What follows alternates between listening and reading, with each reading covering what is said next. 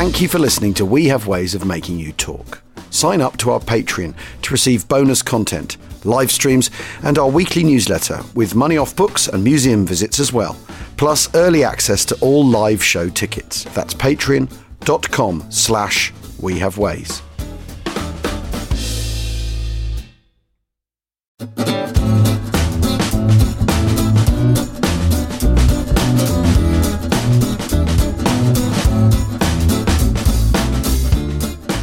Achtung, Achtung, which is, of course, German for watch out over there. Ah, aye, aye. um, welcome. Gott in Himmel. To, Gott in Himmel.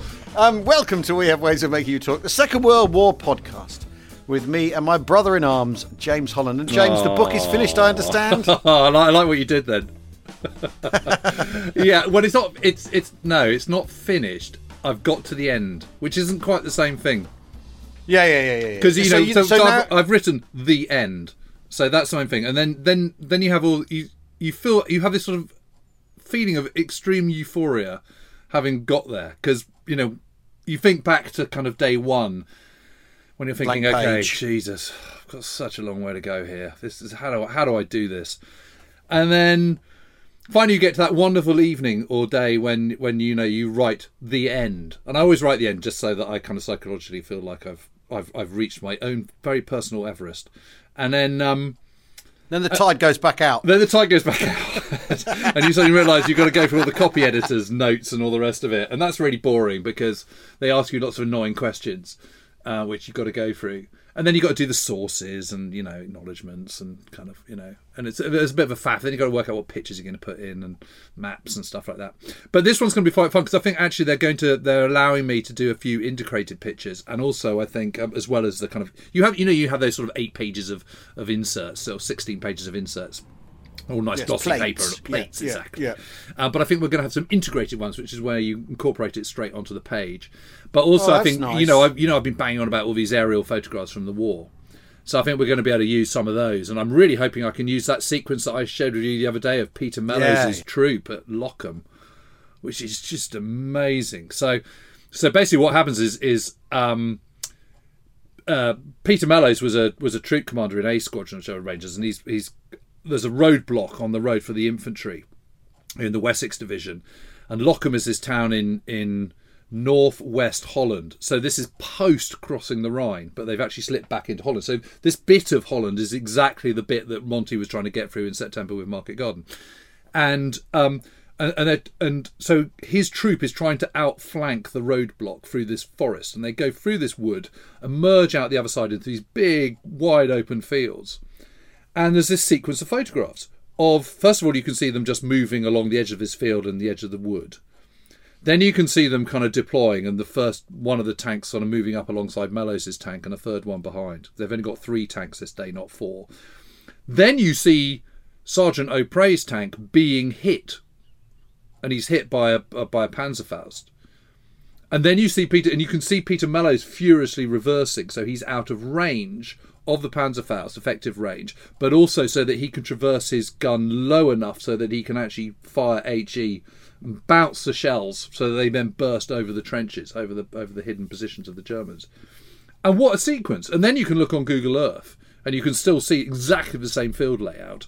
And you can also see this house called called Haus de Zenk, de Enk, which is still there in the edge of the wood. And it's just, I mean, to see all is. live action shots, the sequence is just amazing. So I'm hoping we're going to use all those as well. So for those that don't know, the process is you send so you send a Word document or whatever off to your publisher. They read it. Uh, you then wait with bated breath.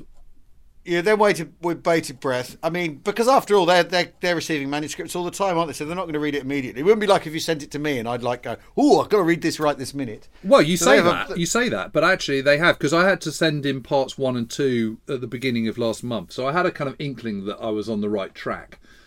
Um, and then, so they then only had kind of parts three and four to read, and actually, Bill, my publisher in, in the UK's read it it over the weekend, so that's good. So few. Yeah, that's very strong. Excellent. And then and then and then they so then there's a copy edit thing, and then you've already sorted out a cover. You've done all that argument already. Yeah, yeah, yeah. We've done the uh, we've done the cover. We're, we're there with that. Um, Yeah, and it's and it's, it's just it just is a bit of an old process, but but the, obviously the biggest thing is just getting to the end so that you know what your structure is, you know, you know, you're basically on the right track and all that kind of stuff. I mean, that's that's that's. You basically you've laid the egg. You've laid the egg. Now you're just waiting for it to hatch. exactly, and hoping no one stamps on it. Doesn't drop a metaphoric hammer and burst its brains out. I mean, it's it's going to be very exciting to read, and I'm sure I speak for uh, many who listen and and uh, and have sort of because this this book has has been the lockdown. We have ways of making you talk. Oh, independent baby. company, um, baby, um, and we all feel like you, you know. I mean, you've obviously you've done the you've done all the all the all the gestation and the um, the actual labour, but I think you've you've many midwives on this, Jim, and um, we're all very very excited to see. Uh, see uh, what, what it what it looks like when it can run about. You know. Well, that's extremely nice of you. I mean, I'm I'm sorry if I've been boring people by going on about it, but the trouble is, is you know, when you're writing a book like this, particularly this one, which is so personal because it's about a kind of very small number of people, really.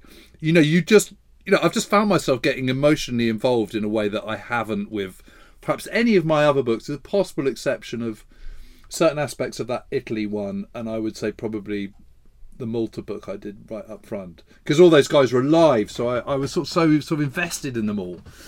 The difference of this one is they're not, but all their families are, and I've got to know them all through through doing the book. So I feel very kind of emotionally involved. I have to say, I felt quite. Um, I did feel a little bit of a lump in my throat on on Friday when I was finishing it off because I just I was just sort of thinking, God, what they went through. It was just such a massive thing. This is, but but this is. I mean, it's interesting, this isn't it? Because your your earlier books, like uh, your, I mean, Malta is very much. There's some very personal stuff in that, isn't there? And and but the picture's got bigger and bigger as you've as you've progressed through your books, isn't it? Yeah. So you know, War in the War in the West is is super big picture. Yes, you've got all the you have your players and your cast of characters. In Sicily, there's a you know your cast of. I mean, what is it? Is it 20, 40 people in Sicily? I can't remember. Like but that. but you you've got all your players, but you are much more on on bigger picture.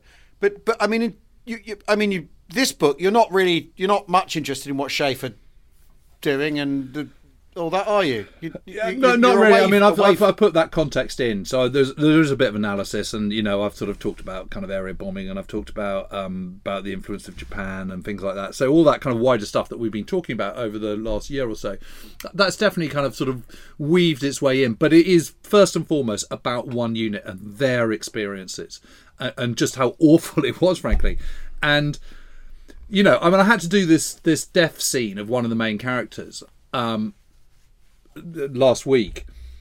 it was just it was really really upsetting.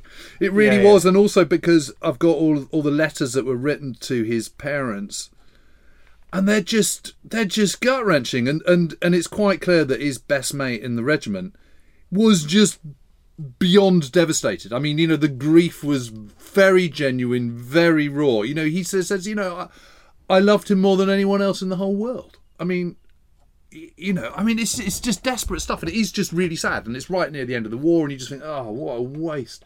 You know, why are these Germans still fighting? You know, last guy to be shot. We were talking about the other day. You know, shot by a sniper on the second of May. I mean, Jesus.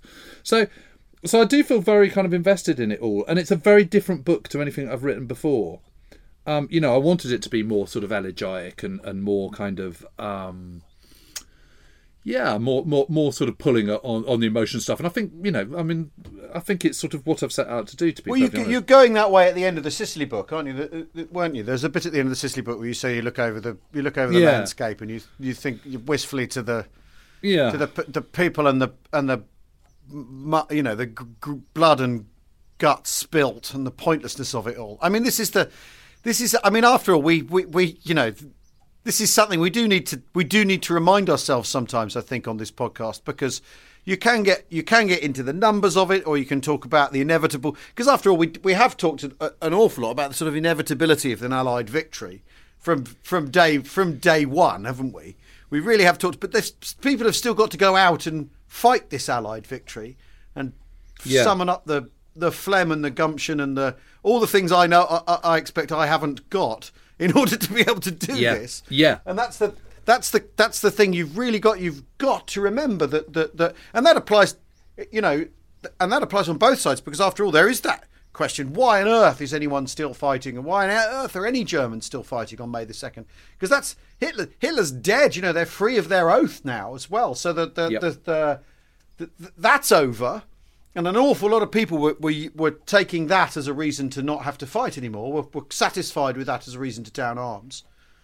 I mean, it's this is the, the thing you you you know you you sometimes I, I when I'm reading you need to pull yourself up and short and remind yourself that that, that this is what's going on. Absolutely, the people going through this horror and the Yeah. grief and the hardship. Oh, it's, I mean, the it's, thing it's I- absolutely brutal. I, I, I, it's just really brought it home to me. And also, the other thing I think is that I've always, you know, I've always, I've always sort of been in the moment. You know, you're writing about what's happening in, you know, Alamein or Italy or Cassino, or whatever, and it's always, it's always what's happening there at that moment. But, but what what I've realised from doing the Sherwood Rangers book is actually is is that kind of, sort of the ripples ripple effect of what's going on and how it affects how it just completely wrecks people's lives.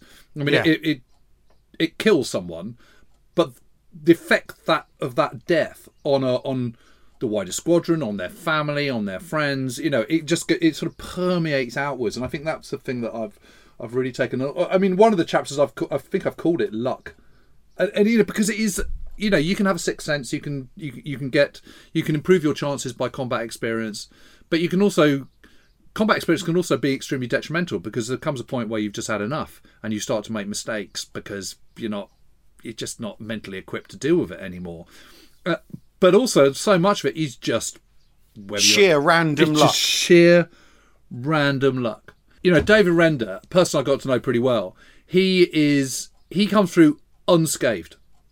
And and it is the amount of times where he's just moved his head or something's happened or he's turned somewhere else or you know just been half a minute later or or whatever it might be or should by any account have been killed but but the enemy gun jams or or whatever it, it's just extraordinary and yet others don't you know others others are killed in their first action you know it's just Well, that's the, the, the that's the thing is, isn't it? The, um, because again, you know, uh, uh, to to to go on about it, this is the thing. Reading it with the jocks is that because he Peter White goes through his whole time from landing at Walcheren to the end of the war completely unscathed, but nevertheless, in uh, you know, there's a thing where they walk through a field and afterwards the sappers find 200 shoe mines in that field, and no one trod on one, no one hurt themselves. that's amazing isn't it How, how the hell does that happen? Right, Yeah. And there's lots of lots of things like that, and then and then he very much talks about when the you get the replacements in, how he um, and the and the replacement officers. So they have a they have an O group, um, a, a battalion O group, I think, and and he he takes it on himself to take aside the new guys in his company and say, you know, here's the things you need to know, and uh, here's some tips and all that, and then he does the same with his um, with his uh, uh, with the soldiers in his platoon. And you know, and he, and he says, you know, "Oh, if only someone had told me all this, and I, it re- I, I hope it really benefits. But then guys are immediately ki- killed straight away in their first first action. And is it is that luck or is that inexperience? There's just sort of no, there's just kind of there's just no knowing. I mean, the other thing, I mean, the thing you say um, about the ripple effect, we talk about the what ifs of war an awful lot, you know, and it's a these are persistent questions when people say, what could the if the Germans had had more U-boats, what would have happened? Blah blah blah. You know, the what ifs in the Second World War one of the one of the reasons that it's such an attractive, interesting subject, I think. But there's all the what ifs. What if? What if? You know, what if my grandfather, for instance, hadn't been hadn't been killed? You know, those are the other billion. You know, the multiple million what ifs. Yes. Those other rip, those other ripples, and that, that that spill off. You know, we had that. We had that uh, family story where someone uh, talked about how a bomb fell on their house and her dad had gone out that's right her dad uh, or her grandfather had gone out, and had he not gone out, his daughter wouldn't, his mum wouldn't have met, you know, blah blah blah blah. Yeah. And so the, the what ifs, the what ifs in every reflection, not just the the the, the shut, the ones that seem to close, but it's the other doors opening, and Yeah. the and the sheer proliferation of them from this event is sort of um, you know, you, you could you could you could think about it forever. I mean, I can't wait to read it though, Jim, and I because I, because we do the, the big picture is always is is fascinating, but it's but it, the big picture's made up of all these of all these. You know, there's there's how how many Sherwood Rangers equivalents are there throughout the Second World War? You know, how many outfits. Yeah, well, of course, that- you know, I mean, I, I really hope that this is, um, you know, I've, I've obviously I've chosen the Sherwood Rangers, but it might as well been the Fourth, Seventh Dragoons, or you know, the Thirteenth, Eighteenth Hussars, or frankly any other armored unit. I mean, you know, a lot of these experiences are, are similar. You know, it's the same. You're reading with the jocks, but but his battalion could be any battalion in the 52nd Lowland. It could be any battalion, frankly, in any infantry in division 21st Army- in, in in 21st 21st Army Army Group, yeah. You know, I mean, they're all going to be, they're all going to have those moments where they have a bit of luck going across the minefield. They're all going to have those moments where they don't have the luck. You know, they're always going to have those moments where the sniper suddenly gets Charlie. Um, you know, I, I suppose the thing that I've taken away more than anything else is, is just this sort of overwhelming sense of awe for what those guys did and what they achieved. You know, still so young. I mean, a troop commander at 19 or 20 or 21, you know, a, a squadron commander at kind of 23 to 26, something like that. I mean, you know, very, very young people with gargantuan amounts of responsibility and just really, really stepping up. A- And and that's what's so so absolutely extraordinary about it. And and all of them, every single one of the people that I focused on, there is a moment where they're just having to do again for the kind of umpteenth time be point you know be the lead man the lead the lead tank and the lead troop going down a lane when you have no idea what is waiting for you around the corner. You know you think what that would do to your nerves what that would do And you know how on edge you are. and you've seen you've seen it go wrong for other people countless times. countless times. You know, you've all been past a burning tank. You've all seen a tank explode. You know what happens. You've all seen people bailing out and then getting machine gunned or or, or skittled by mortars. Yeah. So you, you you know that you know the drill and you know what what can happen to you. You know how fragile a human body is, and you know that can happen to you. And all of them do it, and and all of them get those jobs where it's their turn to kind of really put their neck on the line, and and it is like playing Russian roulette. It is absolutely putting that revolver to your head and, and squeezing the trigger, and whether you get through or not is just it's just a matter of luck. Well, and they- and, and, and the- you know, and I just don't know how they did it. I do not know how they put up with it, with the hardships as well, and, and what it's like being in a, in a Sherman tank. You know, the fumes. Okay, you've got extractor fans and stuff, but there's quite a lot of fumes working around before the extractor air, air extraction works. The kind of grit. You know, if you if you go down a country lane in a Sherman tank, and you haven't got goggles on, within a matter of moments, you've got grit in your eyes. You know, you you know, everyone had red rimmed eyes. You know, it's just the mental and physical exhaustion of operating a tank is just uh, a tank is just enormous and yet they did it you know and, and we all and i know it's all relative and it's no good sort of comparing today with the with the war because we're not at war and, and it's a different time and everything but blimey you know you sort of you, you might be feeling a bit kind of blue one day because of lockdown or something but then you know writing about all this stuff i tell you what it's half a leveler Yeah. Well, yeah, yeah, yeah, yeah, yeah. Well, and if you're an infantryman, you're living in a ditch for a year, oh basically. jeepers creepers I mean, the, the hardship alone, and then and then, uh, you know, uh, uh, uh, and then people are trying to kill you. I mean, I can, you can see, you can also see why um, aircrew would um, cause a would would piss people off because they they fly home and they go back to a nice bed. I mean, it's incredibly da- it's incredibly dangerous, and and you know the, the the the risk of the risk to life and limb is is. Uh, also g- ghastly, but you do get to go home and at the end of the at the end of the Yeah. sortie, don't you? Whereas these guys are these guys are bivouacking wherever, and you know, I mean, it's it, it, it, uh, it well, I can't wait to read it, Jim, and um, uh, uh, I'm sure I speak for everyone listening that they. Oh well, cheers, Al. Ah, Thank you. Yeah, I can't wait for you to read pleasure. it. I really, I really can't. I'm, I'm, I'm, I'm sort of um, quietly, uh, um, sort of. Uh, no, I'm, I'm quite pleased with it. Good, excellent. Right, well, here's a story for you, ladies and gents. With Yes. thanks to listener Nick Nick Hooray, who spotted it, and to Guy Walters, who tweeted it. Arisaig House in Lochaber has gone on the property market for 2.25 million. Well, maybe if this book's the smash it deserves to be, Jim, um, uh, you'll be uh, setting up home in Arisaig. Um, well, I was uh, thinking what what we should do is is you know do a kind of um you know have a a, a we have ways um you know going together. You know what what do you call those things where you kind of get those um like a syndicate. a syndicate? Yeah, that's the one. Syndicate. I'll talk to I'll talk to my Well, bank manager. Not have we have Waste Fest up at Arisaig. I mean, you know, WNTL. It's like a timeshare.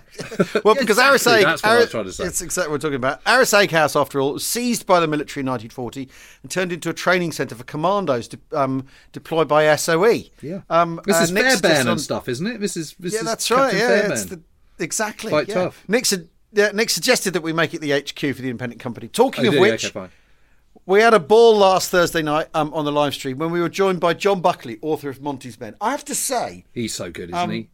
he's so good. And the thing I find I, I, I still sort of pinch myself about is that, that I get to I get to talk to someone like that. I mean, you you do all the time. It's your job. You're a historian. Yeah, I'm no, a- no, but I, I'm I, a- but you know, I'm a got, I, also kind of get very excited about talking to people like John Buckley too. yeah, but I'm a I'm a bawdy comic who's uh, lucked out here. This is quite because I because because the thing is to be able to actually have th- th- a, a, a to talk to someone who, who who knows all about this and him and him take que- my questions seriously and, my, and at least listen to my opinions is the most extraordinary uh, thing. Uh, Thursday was absolutely brilliant, and um, you know when when you've got someone we could talk. I mean, we talked about the historiography for half an hour or twenty minutes, didn't we? Yep. Just the history of the history, which is which is so fascinating and so interesting. And a lot of people on the on Twitter afterwards were saying I hadn't thought of it like that before. I it it never occurred to me that that's the that that's part of what goes on, and sort of saying, well, you'd have thought historians would simply try and research and find out what you know, find out the truth. You think, well, it's much more complicated than that. You Yeah. know, Yeah, yeah. the chance would be a fine thing.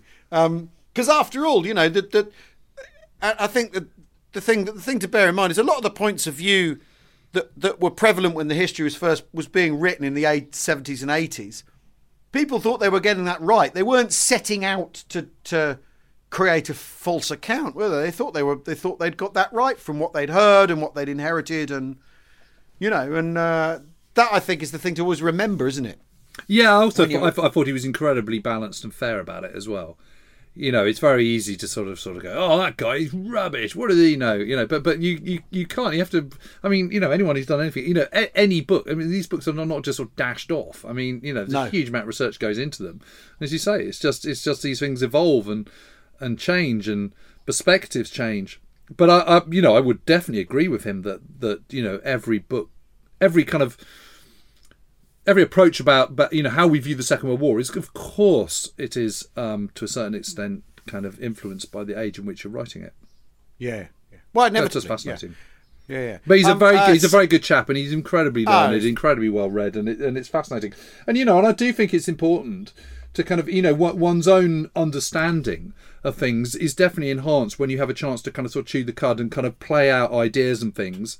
You know, that's why I always used to, you know, that's why I used to really enjoy talking to Peter so much, Peter Caddick Adams, because you know Peter was a sort of like-minded, afflicted person, uh, and you know we we, we and, and indeed still do. You know, an awful lot of kind of you know you just need to talk through these things. You know, you think, well, I've been thinking about this, and you know, it just occurred to me that such and such. What do, what do you think, Peter? And Peter sort of goes, well, yeah, I agree with that, but you know, you might want to think also about this, and you sort of go, oh yeah, yeah, yeah, yeah, that's right.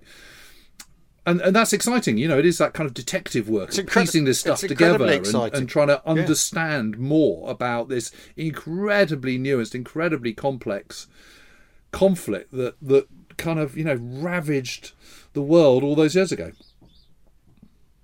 Um, uh, well, so this Thursday for the live cast, we've booked you another cracker, eight thirty Oh, yes. p.m. UK time. We'll be joined live from Oosterbeek. That's right, by uh, Jory Brentjens, who's cura- Is curator. it Johnny or is it Yoi? I think it's it must be Yuri Brentians, who's curator at the newly redesigned Hartenstein Hotel Museum, famously the HQ for British First Airborne during the Battle of Arnhem. Um, yes, we're going to talk about the Battle of Arnhem. I'm sorry. For those of you who haven't been to the Hartenstein, it's a magnificent place to visit. We were there the year before last, of course. We were there in 2019 because that's when any, everything happened. Yeah. was in 2019. And then all fun if- stopped. If you if you want if you're just trying to remember when a thing happened, it happened in 2019. okay? It certainly didn't happen in 2020. It certainly didn't happen in 2020. Exactly. Um, it is, of course, uh, Roy Urquhart's uh, HQ, sat right uh, at the heart of the encircled uh, men, the perimeter at Oosterbeek. Jory formerly worked at the National Liberation Museum in Groesbeek, so there's half a chance the Poor fellow will get battered with questions on Thursday, but it should be a cracker. I can't wait for that. Yeah, no, I'm fun. really looking forward to that. It'd be brilliant. Um, uh, more cracking tales in this Sunday's version of the podcast, Family Stories. If you haven't listened to this edition of the pod yet, I'd strongly encourage you to do so. It's made up of listener stories about their family members. And if you don't find it both remarkable and moving, I'll be surprised. I, I listen to it in the car on a Sunday because I tend not to listen to the podcast, although, um, well, I'll come to it in a minute. Um, uh, and I love it. I absolutely love it. Um, one story at the weekend, sent in by Mark Rainier, told of his dad Peter's letter home from Bremen in the final weeks of the war. It included lots of splendid detail, including his concerns that the army hadn't helped him sort out his tax return. Um, but what I mean, there's a lot of that going on at the end of the war, isn't there? There's Yeah, people yeah, yeah. getting um, get, getting written to by by the tax office. One particular detail caught her eye. In the letter, Peter wrote to his dad, who was a London wine importer. Peter said he'd grabbed some souvenirs, including a dozen bottles of Chateau Cheval Blanc 1920.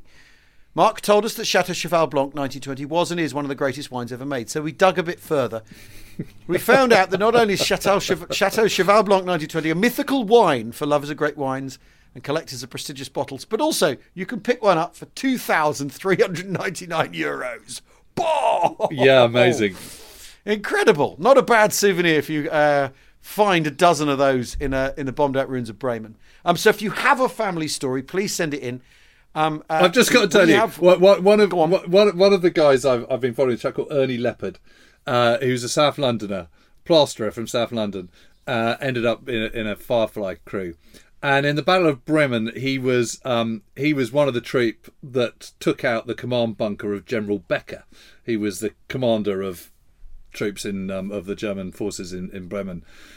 And after this guy had been surrendered and um, uh, and marched off, they all they all were able to go into this bunker and you know loot it. And he got ten thousand cigarettes and two thousand cigars. and for the surviving eighteen months of his time in the army, he never once drew his pay. Amazing. So he saved Amazing. every single penny until he was demobbed and lived purely off the proceeds On of the, on cigarettes, fags, fags and the cigars. which he just sold because he didn't smoke himself. Ah, brilliant. Yeah. Excellent. That's fantastic. Anyway, if you have a family story just like that one, um, because we we want we we don't we don't I mean, we don't just want commandos with daggers in their teeth. No. we want um we want my grandpa. My grandpa found the Mona Lisa and smuggled it home in his trousers. If you've got that, that'd be brilliant. Yeah. Um. Uh. So email it to we have ways podcast at gmail.com. Um. Head if you could make the subject family stories that makes them easier to sift or leave them on the members site under the family stories tab. Please remember it's uh, patreon.com slash we have ways. And um, we're going to take a break very well no i'll tell you what we'll take a break and then we'll be back in a second.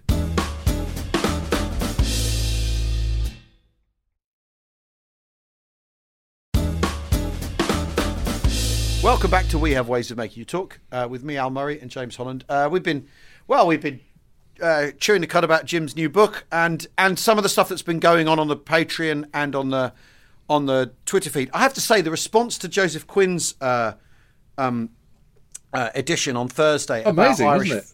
Irish soldiers was absolutely brilliant. Like I, I, to see all these people come out, the, and and it and it and it proves his point, if nothing else. Suddenly, all these people go, "Well, my Irish grandpa, Mm.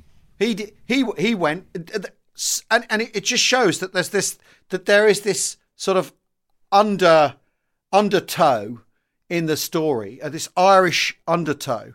Um, I, I, and, and I, I, I did listen back to that one because I said earlier on I don't uh, don't listen back to the podcast much, but I listened back to that one because there'd been so much um, feedback on it. I thought, yeah, actually, I need to sort of um, have another go at this. And the um, just the stuff, you know, the stuff about the depot at, at Holyhead, where you would leave your you would leave your uniform and pick up a sort of, and pick up a shabby suit so that you could go go over to Dun, Dunleary and go home and not attract attention to yourself. It's absolutely extraordinary. Isn't it amazing? He's such Yeah. a nice fella, Joseph. He's a really nice Yeah. guy. Um, and he's been thrilled by the response to it. He's been absolutely inundated. So, Well, he said he'd put on 200 followers. Um, uh, I mean, not that not that that's necessarily how you measure these things, but I just thought that I thought it was just so interesting and the complexity of it. yeah. You know that that that that, uh, that serving in the British Army remained a, a, a thing that people did a- a- after independence to the point where the Irish government thought, well, we better not interfere with that. We're going to have to let people carry on doing that because because it'd be it'd be a, a poor move politically if we stop that. That that, that in itself Yep. is absolutely is absolutely fascinating. And then that that after the war, the Irish find the Irish government finds itself in this double bind where it has to go. Yeah, we were neutral, but not really very neutral at all. You know, we were helping really. Yeah, yeah, yeah. We were really because pro-allied. because the Americans are so angry about it. That that I, that had never occurred to No, me. No, me that neither. Would be the case because because the picture in the picture in uh, uh, my understanding of you know post-war politics is that, that the Americans the, the American go- American governments have generally favoured you know Irish interests over over British ones. Yet the idea that they were uh, post-war absolutely livid with De Valera's government for not coming in is extraordinary, and uh, and obviously that Dev's government couldn't do that because the tensions in Ireland were too were too powerful and would have caused too. You know that he's that he's at, that that even though he's this sort of you know that the, the the ultimate nationalist, he's you know he's still he's still that's probably the that's probably an insensitive way of putting it. But even though he's you know he's trying to run the new republic, he's got Yeah. to steer his way through all lots of different factions, including people who want to go fight for the British. It's it's incredible. Um, and uh, if you haven't heard that one, go back and listen to it. It was last Thursday's. It's really, really, really interesting, and um, and also really felt like a tip of the iceberg job. I think. Um, yeah. So we'll, it's one to come on. back to, You- isn't it? Definitely. Where do you know? You know him from the National Archive, right? Yeah, he got in touch, and uh, I was sort of struggling to. fi- I can't remember quite what it was. Anyway, he got in touch, and um, uh, I, I met up with him when I was up there one day, um, and we just sort of kept in touch. And he's just he's just a really good fellow. He's really enthusiastic. He's really passionate about what he does. He's currently working at the Imperial War Museum, actually. Yeah. Um, and he's just a good guy. He's just you know he he you know he's just incredibly helpful, incredibly nice, and um, one of the world's nice people. And boy, new stuff. I mean, Yeah. That that's the thing, and the full picture with all the characters in it and the and the politics and everything is really, really interesting. Anyway, should we do some questions? Give it a go. out of char- out of character as it is for us to do questions. Um, Kevin Wilson um, has got in touch. Said this week I found out from my only living uncle, who's now 1994, 94, that another uncle, Squires Clifford Costal, joined 13th Para late in the war. He was sent out to Malaya. His records show that he was out there at the time of the 13th Para mutiny in Camp Muar. Approximately 260 privates were courts martialed. Most of them were found guilty and sentenced to five years hard labour. I then see from my uncle's records that he was sent out to Palestine with six para. Uh, that would be with six airborne. Interestingly, it would seem that he was only deemed acceptable for him to receive his campaign medals in 1961. I'm trying to find out if he was one of the 260, and was it normal to wait so long for confirmation of campaign medals, or was it a result of the mutiny? Love the podcast to keep up the great work. Best, Kevin. Wow. Well, 13 Para, they're, they're the they're Lancashire, um, 13th Lancashire Parachute Battalion, and they were one of those. right. Um, they were one of those battalions that got um, that were regular infantry and then got basically told you're converting now. Yeah. and then they'd be put through There's para a few of those, and the so Oxford Bucks, of course. yeah, yeah, yeah, and all well, they because they they couldn't muster enough men vo- by volunteers, so they put the battalion through para selection, shake off the people that weren't suitable. So you'd end up usually with like a core of 200, 250 people from the original battalion, and then and then rebuild from there. Yeah. And they they fought they fought on They're on D Day, aren't they? their D-Day, they're, so they're Normandy, um, and then Ardennes, and then Varsity. So they So do which all the normal brigade were they in? Were they fifth Para Brigade? That's Fifth Parachute Brigade. Yeah, yeah. Is yeah, that Pine you've- Coffin? you've- I think it is Pine Coffin. Yeah, think it is. I think it is Pine Coffin. Yeah, absolutely. It's just the greatest name ever. for a Well, Squires Clifford. commander. Costal's not bad. Let's face it. I it. know, but Pine Coffin is a name for a soldier. Come on, it's for your Yeah, no, no, I know. It's, it's You really want to be one of Pine Coffin's men, don't you? Yeah. Um, uh, uh, uh, anyway, they. So then what happens is. th- 13 para and I, th- I can't remember which the other battalion is get sent to Malaya as the advance guard or sent to the far east as the advance guard For war against whatever's going yeah for whatever's going to happen next right? Um uh, you know, which is the thing we've took we've talked about Yeah. a lot is how they're they're squaring everyone off and getting them ready to go, and then of course the war ends, and they don't they don't get sent home, and they're used they're patrolling in Malaya and stuff because after all the the the the the, the, the Allies versus Japan might well end in 1945, but then what happens is you get all the all the sort of uncoiling of imperial Yes. stuff that starts to happen. That you've got, you've got, um, and you know, and the and the navy are involved in all sorts of all sorts of stuff, shelling things and um, all over that part of the world as this un- unraveling begins of all the old empires. Because the Dutch, Dutch East Indies, after all, the Dutch have been absent uh, from from that part of the world for a long time, and the British and the Americans have had to come and fill the void, and all this sort of so. So thirteen para basically they mutiny because they, as far as I could, as far as I could discern, because they want to go home. They they they. First I thought it was of a specific order that they were they were asked to do something. Yes, but I think they are asked to do something, but it's but it's because they want to go home. Right, okay. it's- they don't want to be they don't want to be out there, and the rest of Six Airborne has gone to has gone to Palestine at this point. Right.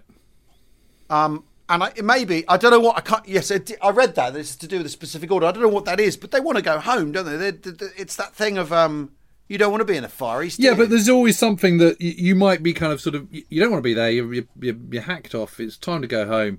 But there's there is something a- there's something them somewhat off, specific yeah. order that says, right, that's it. I'm digging in. I'm not doing it. Sean. yeah, yeah. I don't know what it is, but uh, someone will know. And Someone out there- 258 of them get court martial, don't they? Yeah, I'll tell you, who might know. Is Ernest Malley. He might know. Yeah, he knows everything. Yeah. Anyway, so they get so they get court martial, don't they? And they and and they loads of them get sentenced to, to five years hard labour and penal penal servitude. yes, Yeah, but it gets quashed within about a minute, doesn't it? Literally, That's right, The yeah, following yeah, day, yeah. And then- sort of, they kick and then- it out. yeah, and then the brigade, um, uh, the brigade is set, Fifth Parachute Brigade is sent back to the Far East. Uh, it's sent back to Palestine, Palestine. to re- rejoin the Sixth Airborne Division, but the battalion is disbanded on leaving Malaya.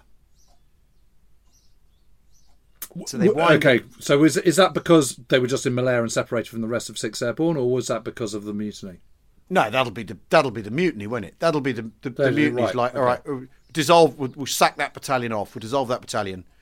Um, and and so so what will have, what will have happened is is um uh is Kevin's um uncle uh, uh, uh, will have will have then been you know reincorporated in a different into a different one. different well, into a uh, to me, that battalion in- suggests that he probably he probably wasn't in the mutiny then. yeah yeah yeah. It's fascinating though, isn't it? Yeah, I, I suspect he wasn't, and why he didn't get his campaign medals in. I, I, I, I suspect that's nothing at all. I, I suspect. I mean, when you talk about his campaign medals, you talk about his entire campaign medals. I don't know. Does that include the Second World War? I don't know. Because I think if he I mean, was, if he, were- if he was then sent to Palestine and joined Sick Para, then you know the Sixth Airborne Division, then you know he obviously wasn't in in doo doo. I mean, he wasn't in disgrace, was he? No, it doesn't sound like it. I mean, the the, the it's interesting because the Secretary of State for War in Hansard it says, and October 1946, Secretary of State for War says basically it's too many regular irregularities in the trial, so I'm gonna I'm gonna we we've just the judge advocates decide there's too many irregularities of a substantial nature which will prejudice the accused individually. So they they basically overturn the trial and and quash it, which I think's which I think's interesting because they you know that th- th- this is this is a tricky period. Yes. But this this sort of couple of years after the war, where you've For got people still in. Well, for everybody and people still in the army, you you know, very much who consciously joined up to fight the Germans um, in Europe, um, and, and and not the Japanese, and certainly not to do policing in Malaya and Singapore or wherever. You know, the, you know, you, if you're Yeah. a if you're a a, a, a private who joined up in 1943, if you're still if you're far in the Far East in 1946, doing police work basically, which is what this sounds like. Yeah, you just I don't know. I wonder right? what the yeah. I mm. wonder what the order. I wonder what the order was. Yeah, there must have been the the the smoking gun. Is that the right Yeah. phrase? Yeah. Well, yes, yeah, the, yeah, there must be, yeah, and and and who ran the mutiny? You know, was it, was it Sergeant Major and all that sort of thing? Because the thing with the Yeah, it is. Kiwi- With NCOs, you get the, the not all of them get the five years penal servitude. Yeah. There's only a handful who get that.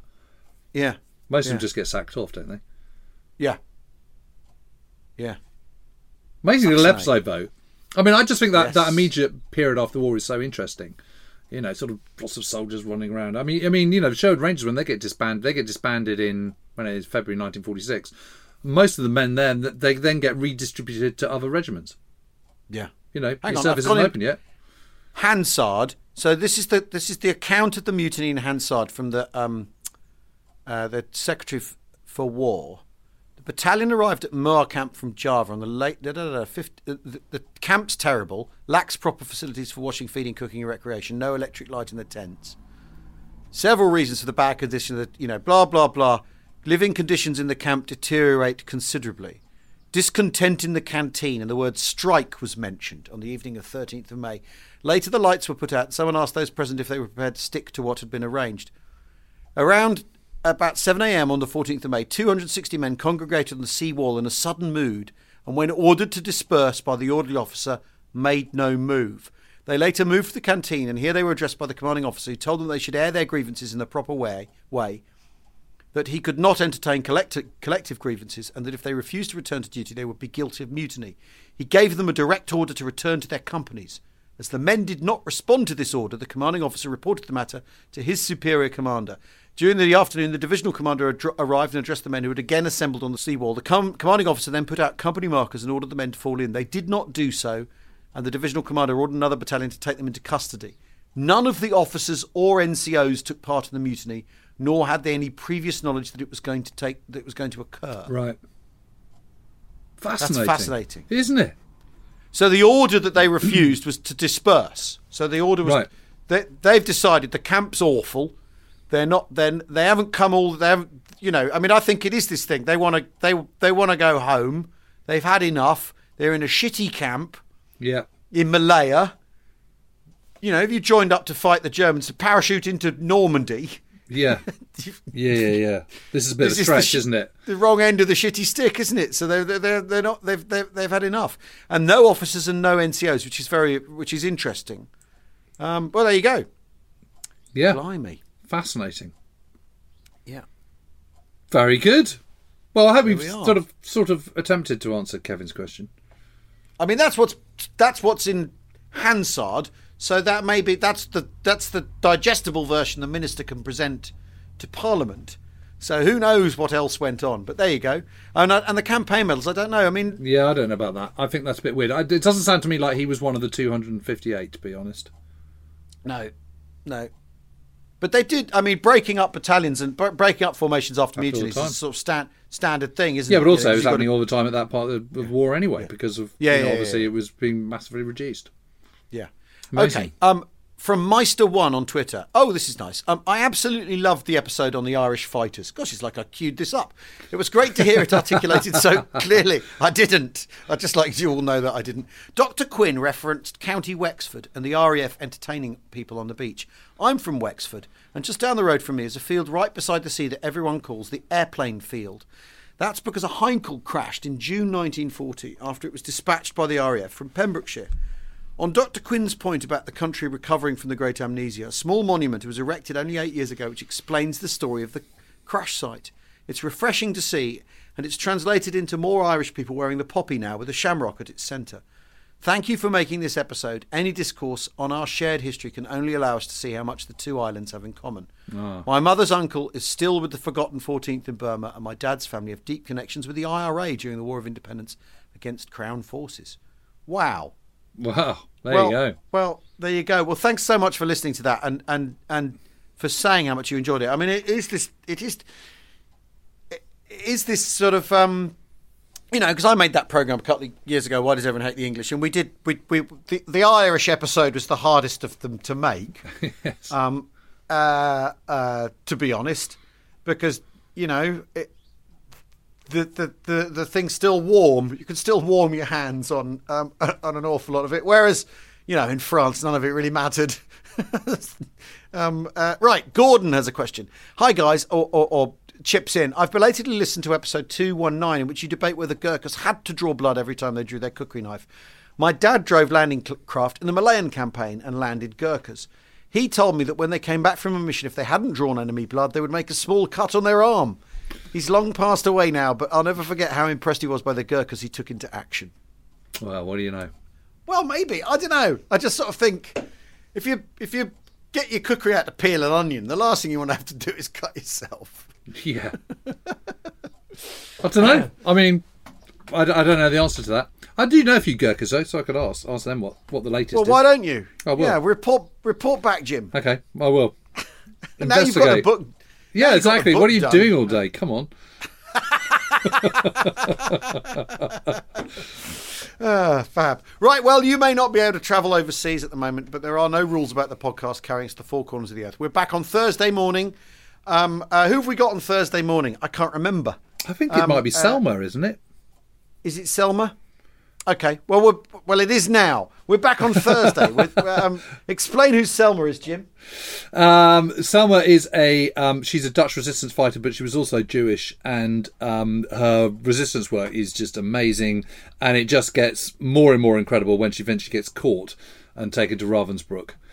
Um, and even when the war is over, her adventures don't end. It is it was just a truly astonishing um, conversation with her. Really, really was. And um, and she just, you know, we just kept talking and talking and talking. So this, I think this is stretched out to more than one one podcast. But boy, it, it is absolutely jaw dropping. Trust me. Brilliant. Excellent. And then join us on Thursday from a sleepy village just west of Arnhem, where there are nice bed and breakfasts, places to stay, and deer parks to walk in. Oh, heavens! Oh, heavens! First Airborne have just turned up. Um, we'll be in U- Oosterbeek on Thursday night for the live cast. Um, for those of you. Un- yeah, talking to Jory. Uh, for those of you unfamiliar with Thursday night, there's a drinking game in operation. People have to drink every time I mention Arnhem, so you're going to need hollow legs. We'll see you soon. Chussy chuss. Cheerio.